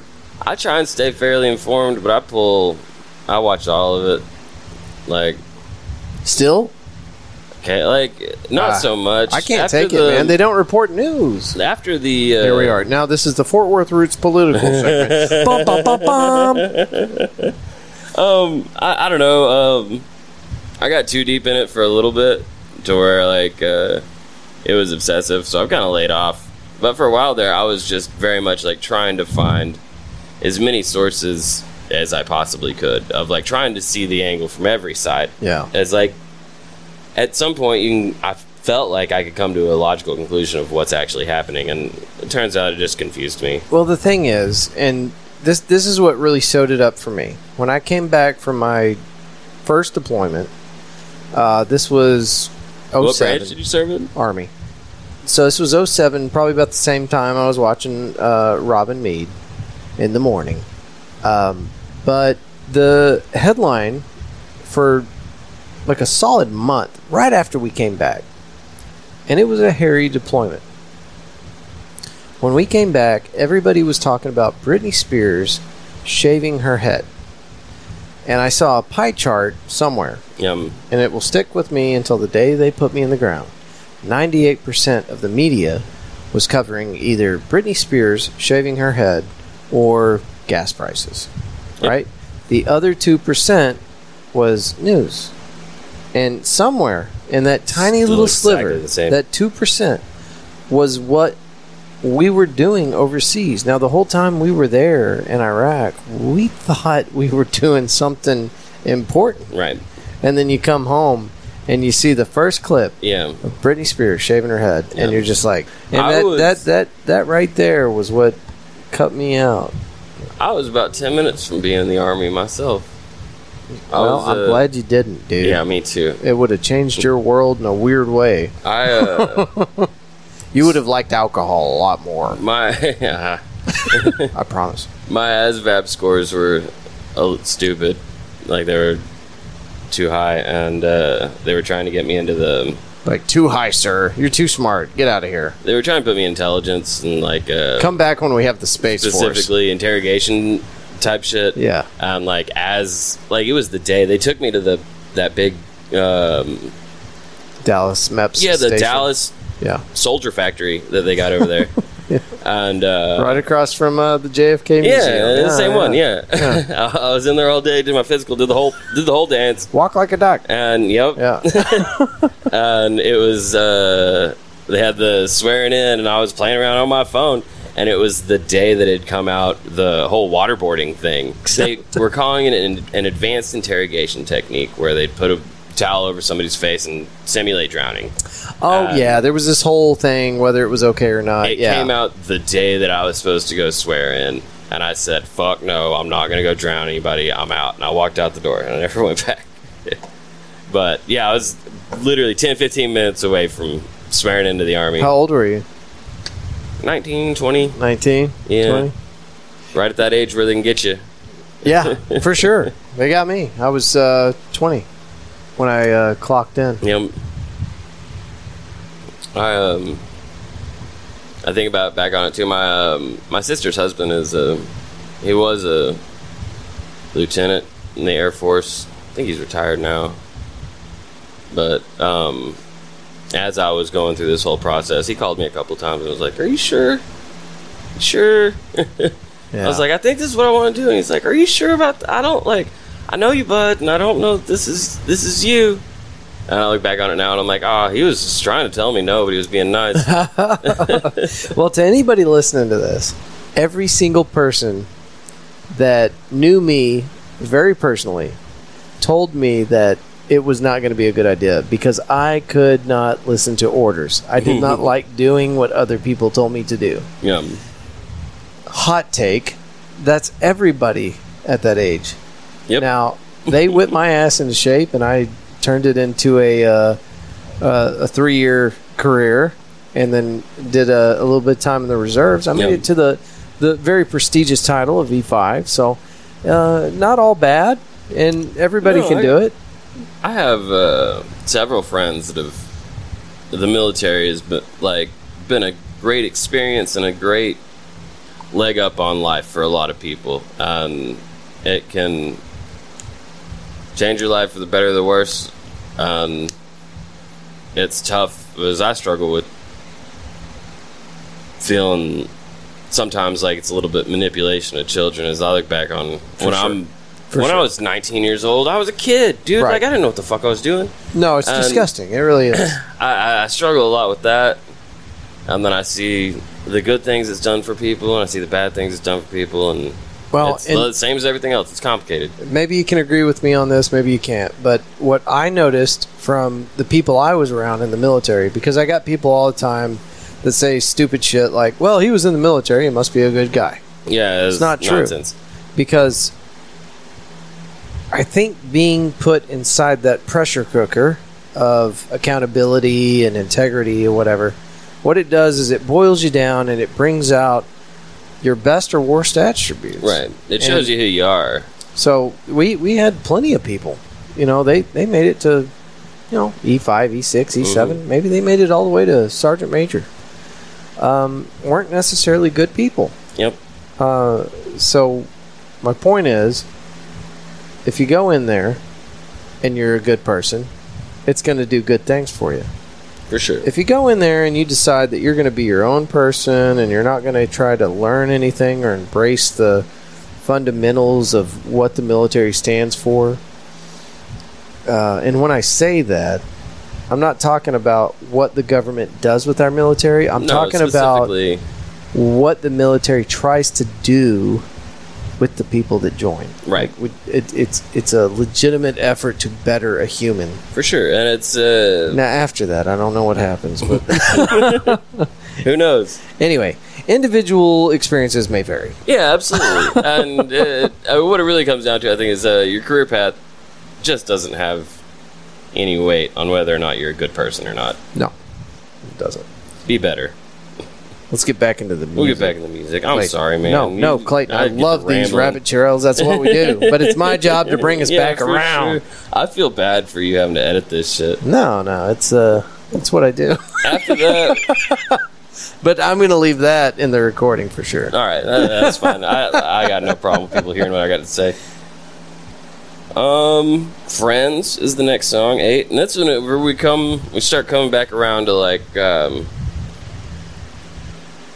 not being so fucking sad. I'll never be a rich man. But friends are worth more than a mortgage. Even if the memories we have all fade.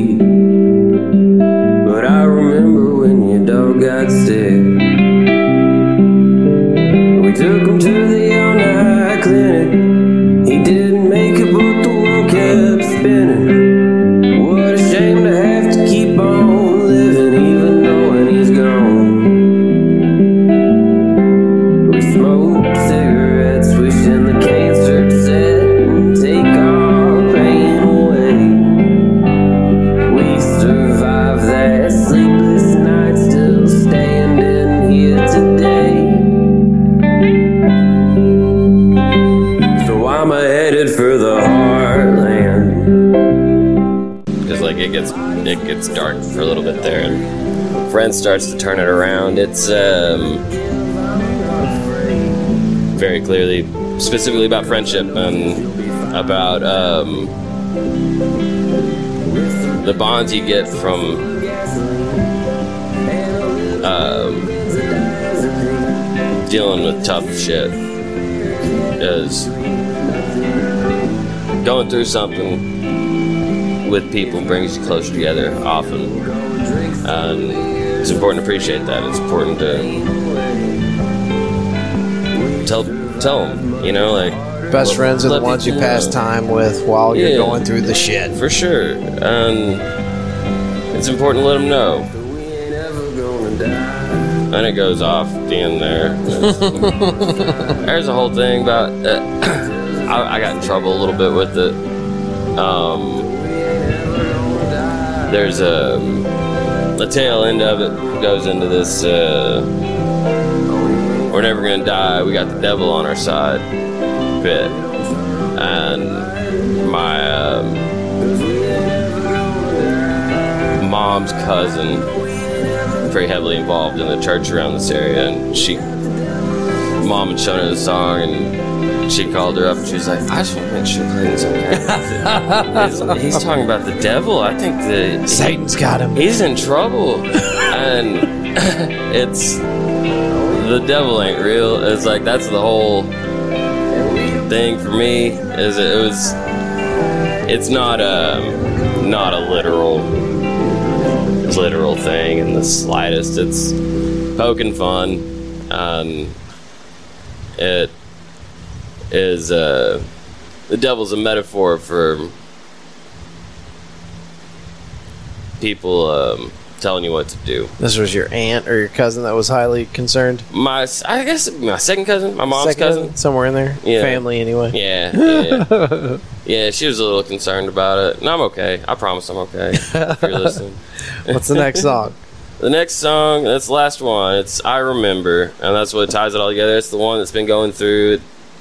Started on the first song, continued on the fourth, and then on the last one, it brings in those two parts that you heard initially and ties it all into an actual song. And it really is mostly about um, when we were kids, we played music because we loved it, because it was fun. And there were often times, it's like specifically with people that I hung around with, is we would spend hours. Like it would be stay. We'd stay up all night hanging out in backyards, just playing Roger Miller songs, playing Merle Haggard, whatever whatever you could think of, you know, like half time you didn't even know the song. It was just like you're enjoying hanging out with your friends and you want Right. to sing top of your lungs because like it feels good. Yeah. And You're having fun. You're in the moment. For sure, and as we get older, it everything has become more structured and people have got their priorities of other things they got to do, and it's a constant. I got something tomorrow. Can't you know? I, uh, something's coming up Yeah. all the time. Um, that's a. This whole song is kind of just begging, not just to other people, but to myself as well. Of like, try and live a little bit more spontaneously. Try and love what you got while you got it. I remember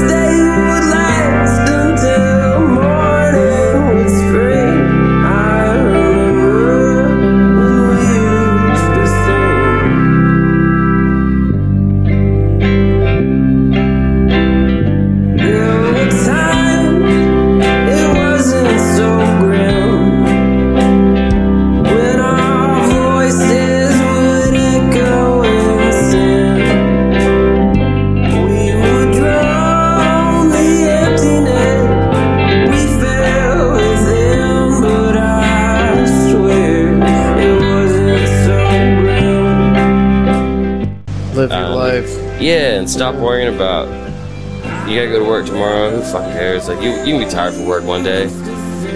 I, I've done it lots of times, and like It sucks, but like it's one day. It's one day. Go to sleep the next day. It's also dangerous, yeah, but it's worth yeah, it. for sure. Uh, like it, nobody should take my advice, but I'm, I'm still asking you. No. I, I do it too, man. I, I do it too. I'll, Yeah. I'll have a function where I, I do not feel like I can.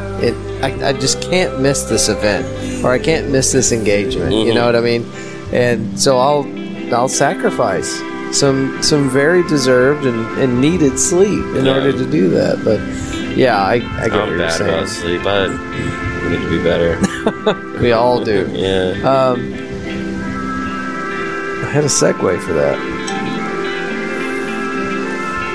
Derail things. It's my whole. My no, whole vibe. no, you you did you did great this entire recording. Thanks for talking to me, man. Um, I get the thing I wanted to. Uh, so similar to what you're talking about with um, how things change as we get older, the passage of time is also uh,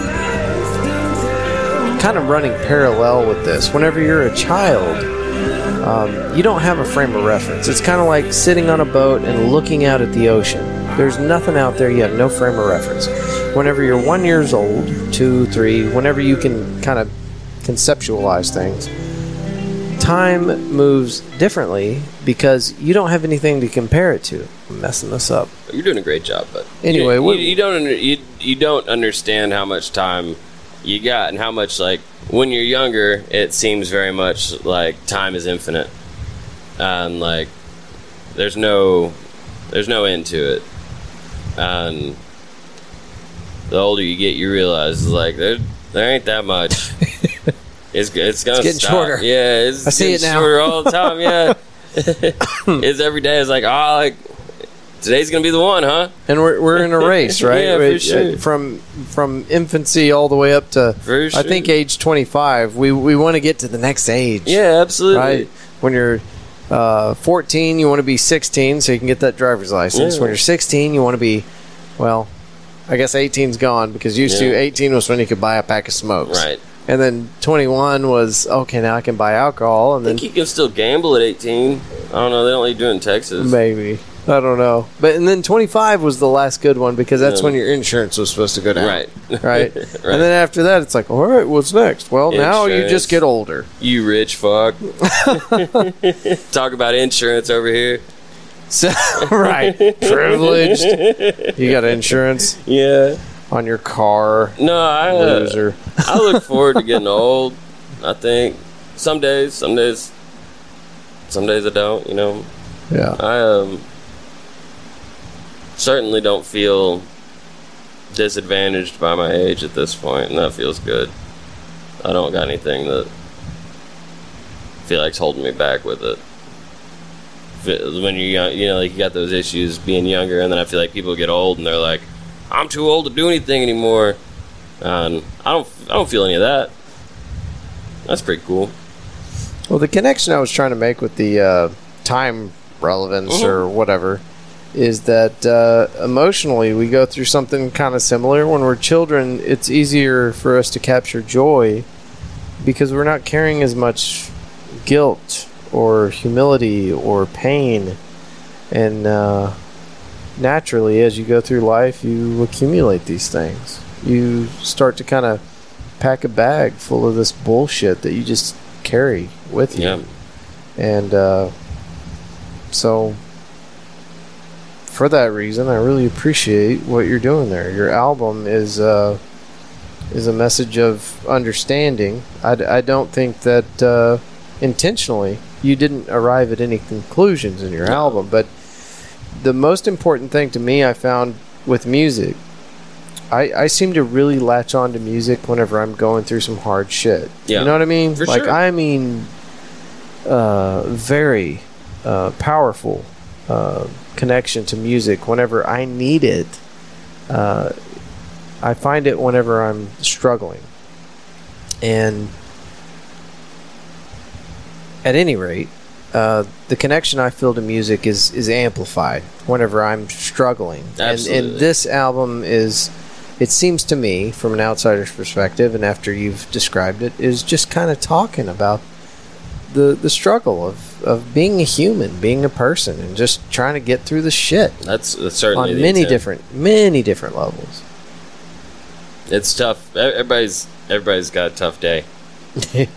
um, think about that. You know what I mean? Like, um, it's it's very important to consider that anybody's being a dick to you. If you, you coming across, it's like somebody cuts you off stop stop sign whatever. It's entirely possible that their mom just died. You know, like yeah. who knows what people are going through and just try and consider the weight of your own existence and how tough that's been because i know that regardless of who you are it's been tough like being alive is hard it's fucking hard and try and consider that it's just as hard for everybody else Yeah. Amen. Everybody that's uh you know, we're all in the same social climate. We're all sure. feeling that same pressure of bullshit. So try not to freak out. That guy cuts you off or flips you the bird. Mhm. He might have just found his boss sleeping with his girlfriend. you it's know? entirely possible Clayton, where can people find your uh are you are you pretty active on social media or Um, I just started Twitter a few days ago. Um, I've been what's your what's your what's your Tweeter Let's figure handle? that out. Let's figure it out. Yeah. And while you're looking that up, Clayton Smith's new album, what's the name of it? Stranger. That is yours. That is not It's me. the Rye Boys. That's not Bla- Band No, I, Laredo. did. I wrote, performed, recorded, mixed, mastered, the whole damn thing. Every last bit of it, I did it. I'm, I'm That's incredible. I hate. To, That's like, awesome. I'm proud of it. You know, You like, it's- should it's- be. I'm That's aw- proud that I did that Because shit. I've listened to it and it's it's good. You like- mixed it well. It sounds very well recorded. it's it's tough with some of it is like a lot of the reason I did it myself is it's pretty strongly modeled after uh, Redheaded Stranger and a lot of those um, mid 70s country recordings that I love so much. Like I'm a huge John Prine, uh, Jerry Jeff Walker, Guy Clark. That whole era is pretty big for me as far as country music itself is concerned. And I was trying to make something that had that vibe of the situation that I, I pictured, I guess, is your your dad just died, you're going through his shit, you come across this tape and you're like, ah, I always hated his music. I guess I should give it a shot though, like see what see what's on here. And then for a minute you're like, oh yeah, it's kind of cheesy, and then next thing you know, you're crying on the living room floor, and your wife walks in. She's like, "What the hell's going on here?" And you're like, "You just gotta listen." And you're both crying on the living room floor together and hugging and everything. You feel a little sad, but then you feel a lot better. And that was that was the intent was to try and get that picture across. So it's like very intentionally kind of um, rough sounding yeah. to try and get that vibe across and that was a lot of reason that i recorded it myself it's like asking a producer of any worth to do this is an insane question like that would be so mean of like can you make it sound worse please like will you make it sound just a little bit worse i can't do that to somebody so like Well, I I understand your intent, but the quality of what you have made is excellent.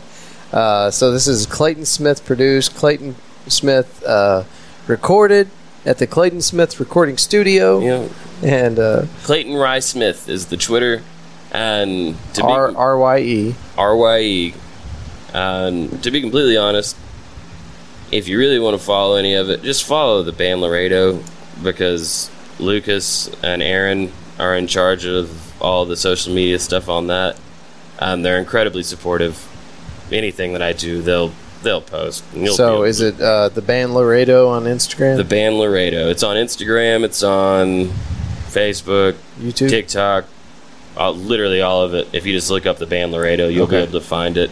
L A R E D O. I would be remiss not to mention it all. We've got an EP coming out quite soon with the band Laredo. We're doing a um, CD release party at the Post on October 7th. October seventh. Okay. And it's going to be awesome. Make sure it's going to be so much fun. When you post about it, tag Fort Worth Roots in it. and I'll make Absolutely. sure it gets to I the got you. page. um, they're doing such a good job. Like, I'm so proud of these boys. They're working hard. Um, I'm quite useless at promotion and like social media and the whole that whole bit is I'm a music guy. I like playing the music and I It's like most the, musicians. the creative side of all of it. Like that's that's my wheelhouse, and I'm fortunate to be surrounded by these boys that like not only have that creative side in them, but are actually capable of helping us turn this into a little bit more of a business. well, if like, anybody else from the, the band Laredo wants to be on the Fort Worth Roots, let me know. Yeah, I'll talk we'll to set them. They that do. up we'll have fun. for sure. You'd love Lucas. He's the best. Can't wait to can't, can't wait to meet Lucas. He's awesome. Well, Clayton, thank you for being on the Absolutely. Fort Worth Roots Thank you for podcast. having me. And uh, you know, anything y'all need to promote, let me know, and we'll be happy to share it with our people. Awesome. I greatly appreciate it. Fort Worth Roots, thank y'all for listening, and we will see you next week. Huge thank you to our new friend Clayton Smith for being on the Fort Worth Roots podcast. Please come back. Please come back. Bring your friends from the band Laredo, and let's do it again. And I think everybody that just listened to the last hour of this recording will agree with me. I got to limit my beer intake. It sounded like the wheels were about to fall off right there towards the uh, the last 45 minutes or so. Uh, I was entertained by it, and I was kind of just telling on myself uh, for getting drunk on the show. So, hope y'all enjoyed that. I had a lot of fun with this episode. Clayton is an incredibly uh, talented gentleman, but he's also a lot of fun. Very sincere individual. These are the kind of people you want to hang out with. Um, the Rye Boys and Band Laredo is where you can find Clayton Smith on social media. He says, go to the band Laredo, Facebook and Instagram, all that good stuff. You can find him on Twitter at Clayton Rye Smith. Clayton and then R Y E Smith. I'll put that in the show notes in case you, like me, have trouble spelling words. The band Laredo will be at the Post October 7th for their CD release party. I'm going to try to make it out there. You should too. If you have not been to the Post yet, it is an incredible venue. Uh, we just did a recording with Avery Burke out there. Uh, she was nice enough to invite us out there to do a really, really quick recording right before she went up and um, tried some food, tried some drinks, got to watch her perform. It's just, it's a really badass venue. So you should check it out. And I'll be there too, I, I believe. No promises yet. I'll tell you later if I can make it. we got a few days to plan for that. So again, that's October 7th, CD release party at the Post for the band Laredo. All right. This episode came out late and I do not like doing that. It is uh, something I'm very adamant about, making sure that these consistently are available for you on the same day at the same time. And uh, anyway, I'm sorry. Here's what happened. We had a really incredible weekend. I got to sit down with Dennis o- O'Neill, who is a very accomplished actor. The thing that you're going to be most impressed with right now, before I get a chance to tell you everything else he's done uh, during our episode that we recorded out at Nexum uh, Creative Studio. Nexum, yeah, with Paul Rogers. Um, he was the stand-in and stunt double for uh, Robin Williams. Pretty cool. He's got some cool stories, and we actually didn't talk much about that in that recording, but that's just uh, excellent reason to get him back in the studio. He seemed pretty warm on that idea, so we're going to get Mr. Dennis O'Neill back in here for another recording at a later date. It's going to be good stuff, and he is filming a new show here in Fort Worth. It's a, a TV, internet TV show, and uh, it's going to be pretty cool. Tell you more about that later on.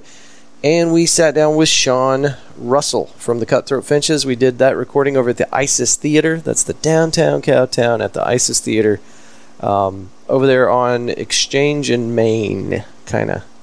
That's not correct. There's another street that's closer than uh, Exchange, but Main and something. Anyway, right there.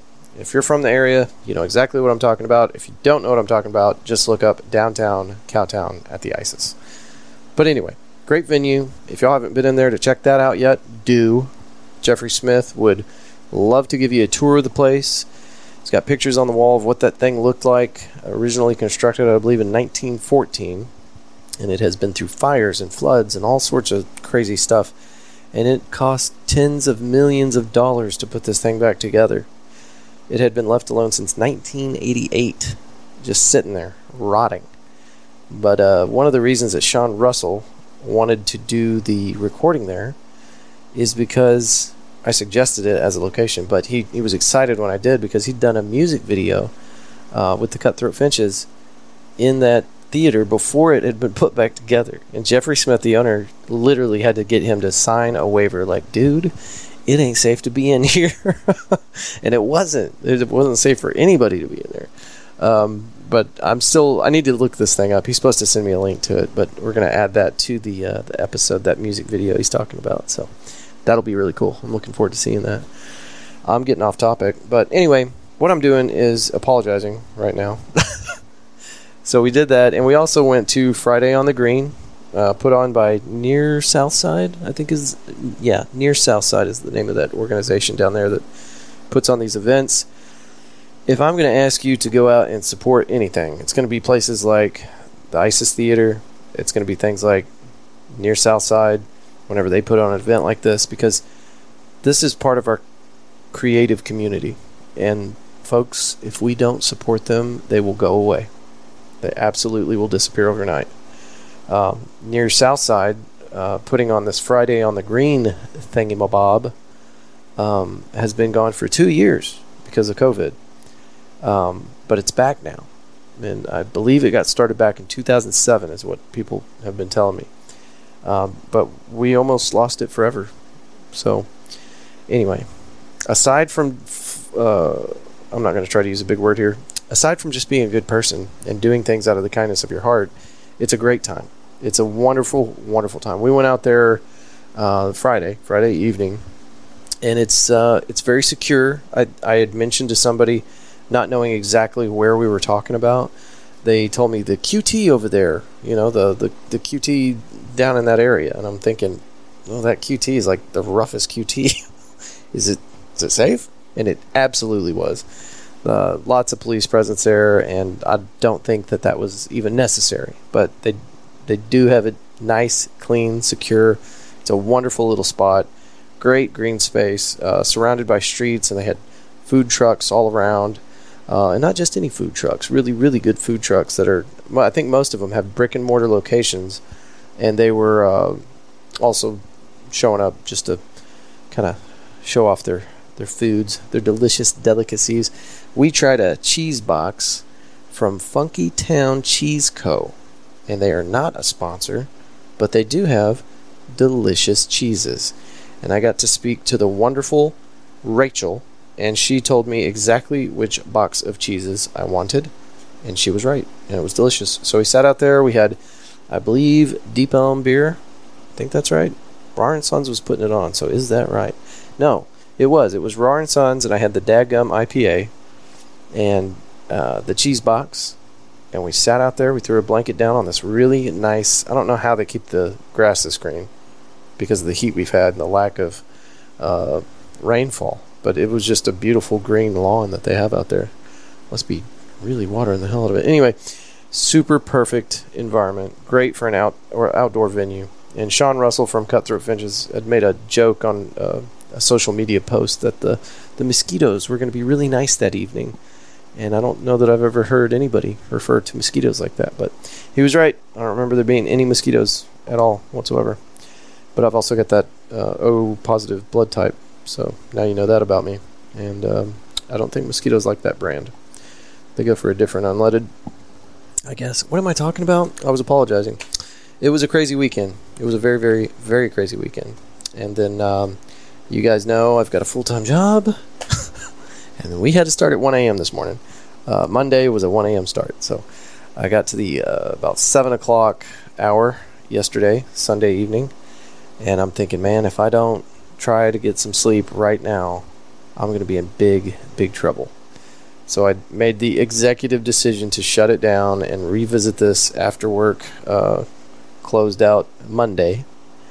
to get this episode to you. But I do want you to know that I take it very seriously getting these episodes out to you on the same day at the same time. I want that consistency to be there so you know it's always ready when you want it. So, all right, enough apologizing. It was a really cool weekend. I hope you had a great weekend. The weather was awesome. Sponsors. We've talked about Clayton Smith. I did a five minute apology. We talked about cheese and weird mosquito facts. And now you know my blood type. Sponsors. Roofing Solutions by Darren Hauk is our uh, big sponsor that has supported us for months and months and months, ever since the River Oak Springfest car show. You've heard me talking about that. And uh, we held off until we got closer to episode 100 before we started doing sponsorship. But Roofing Solutions was one of the first ones to jump in there with us. You can find their information at roofingsolutionshauk.com, and they are doing 50% off for the podcast listeners. So when you call these guys, here's their number 817 882 6520. Tell them that you heard about this on the Fort Worth Roots podcast, and they'll give you 50% off the roofing tune up. Anyway, make sure you give them a call. Again, their website is roofingsolutionshauk.com, and we'll be in the show notes along with their uh, phone number, 817-882-6520. Wood Post Metal Works. You can go to woodpostmetalworks.com and see all the amazing stuff that they've got going on over there. They provided us with uh, two of these la- uh, plasma cut uh, custom home art pieces uh, for the event that we were able to use as a, a giveaway item and they have a industrial plasma cutter. They do light steel fabrication. They also do fence work, gate repair, gate uh, custom gates, things like that. Um, anything and everything you could think of with a plasma cutter, they do it. I'm typing away at their website right now. I just want to see if anything cool has happened, anything's changed. If you pull up Wood Post Metalworks, you can see all their cool stuff that they've got here car, trucks, and things with wheels, custom address signs, exercise, and staying fit. These are different categories for signs that they can make for you. Fire pits. Here's the thing that I like. You've heard me talk about this, I'm sure. They've got fire pits shaped like tractors, like Jeeps, like old vintage cars.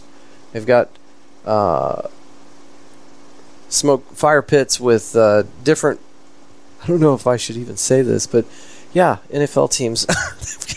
oh, that's cool. Um, yeah, Raiders, Cowboys, Denver Broncos. It's all there, folks. And some of these grills are collapsible, so they're meant to be like you pull these QD clips or pins, and you can fold this thing down, stick it in the back of your truck, and then pop that bad boy out whenever you get to your campsite or barbecue or wherever you're going. Take your fire pit with you. But I'm telling you, these things are incredible. They got a USN uh, version one. They got a fire rescue one. It's cool stuff, man. Go check it out. Woodpostmetalworks.com. And whenever you purchase something, you're going to find something you love there. You get 10% off by typing in code podcast817 at checkout. Hauk Walker Originals. You can go to haukwalker.com for this one, folks. They brought out the tumblers and they do all sorts of uh, laser engraving for different things that you want to customize. But they brought out a showstopper to the event. There were these, I don't know how many ounces. I want to say 20 ounces, maybe 30. 20 to 30 ounce tumblers. Doesn't matter, right? You don't care. Um, but they customized it, and it's dope. And you can see some examples of this on the Facebook page, the Fort Worth Roots face, Facebook page. It's a big hit. I've got people calling me right now. In fact, Lucas is up north somewhere. I can't remember where. Sorry, Lucas. And uh, he brought his little tumbler with him on his trip. And his mom was like, I want that. Let me have that. And so Lucas called me kind of halfway panicking, like, hey, man, can I get one of these if I give it to my mom? And I was like, ah, I'll tell you what. Yeah, I'll order some more from uh, Walker Originals. I'm going to go to haukwalker.com and I'm going to pick up some more. So yeah, I can do that. And he's like, well, when do you think you'll get them? I was like, I don't know. He's like, well, I'm going to keep this one. I'll just mail my mom another one. I was like, you give your mother that cup now. So hopefully Lucas listened to my advice. I don't think he did though, because he really likes that cup. Um, but it's a reflection on how good of a job they did on these cups. I love it. And the video that you can see of them making these cups is really cool too on the Fort Worth Roots Facebook page. Anyway, Hauk Walker Originals is incredible. Make sure you check them out. That's haukwalker.com. And thank you to our sponsors for supporting the Fort Worth Roots podcast. I think that's it for this week. And now I have to stop talking like sincerely because I have got to get this episode out to you. And it is going to be almost a full 24 hours late. Just so you know, I put these episodes out Sunday evening before things get crazy, usually around 1, 2, 3 o'clock in the afternoon. Uh, and that also provides me a little bit of wiggle room if I need to work later on it or something like that. But target for me is always, you know, about 1 o'clock. Guys, gals, if y'all made it out to the 100th episode party out at Pouring Glory, first of all, thank you for being there. And um, I'm looking for pictures and videos. So if you took pictures or videos out there at Pouring Glory, we do have some. But I'm greedy and I want more. And I'd like to showcase the, the art that you took, you know, the pictures that you snapped. So if you would like to, and I would really appreciate it, you can email me that stuff to media at fortworthroots.com. Something I promised myself I would talk about, and I still, for some reason, am kind of reluctant to do it. But we do have a Patreon uh, page where you can go and you can support the Fort Worth Roots podcast. And I have kind of decided that there is going to have to be different funding methods than trying to find sponsors. this is going to be a listener supported show, I promise you. Uh, and I'm not just asking people to support the show arbitrarily. Um, we do offer you something for your contribution um, at the, I believe it's $9 tier, which is, you know, buying me a beer on 7th Street once a month. Um, for that price, I've given you the entire back catalog. So everything that we've done without the editing, without the trimming and cutting, if you want to see the real train wreck, then we've got episodes that whenever I release them are two and a half hours long. Uh, so so what you hear on the podcast might be two and a half hours long, but if you go to the Patreon version and if you've contributed to the show and you have access to that catalog, that two and a half hour episode is actually about four hours long, and there's a lot of that on there. Well, for every episode that I've put out, the unedited versions are at least ten minutes longer, but most of them, especially the earlier ones, are 30 minutes to an hour to two hours longer. So, if you have any desire to hear all of it, it is there. And I'm not trimming these things down to hide anything or obscure uh, the conversation or anything like that. I did it because I wanted you to get the best of the conversation, and I didn't want to bore you to death whenever I or my guest goes on like a really long rant about one thing that, you know, maybe the listener didn't really care about. so, and I have to make that judgment call sometimes. So, and I now when I do these recordings, I, I try to kind of keep them around an hour, and it's actually not even an intentional thought. I just we hit an hour and I start closing it down. Um, but then you know some of them, like Clayton Smith here, we're sitting around, we're drinking a beer. It's at the end of the day. I think I think it was a Saturday. I'm not sure. Doesn't matter. But anyway, we just really sat around and bullshitted. And I, I think there's, yeah, another 20, 30 minutes that'll be available for you on the Patreon account. I am a few episodes behind on that because, believe it or not, even that takes extra work. Taking the unedited version because you do actually have to edit it. You got to downsize it. And anyway, it's dumb too. But it's all hard work, and I'm to keep doing it. I love doing this. It is it's, it's me now. I I podcast. I don't even like telling people my day job because it has nothing to do with my personality anymore. okay, that's it. I need to get this episode out to you. Thank you so much for listening to this episode. The Patreon is uh, just go to the Patreon website. It's where you can support artists, podcasters, musicians, things like that. And uh, type in Fort Worth Roots, it'll pull right up. Uh, there's a $4 option, a $9 option, and then there's another crazy option that you'll just have to read the uh, the description on that one. I don't know. I'm I'm just always coming up with ideas. So anyway, okay. All right. Thank you for being here. I will see you next week, and that one will be on time. I'll see you. All right. Bye.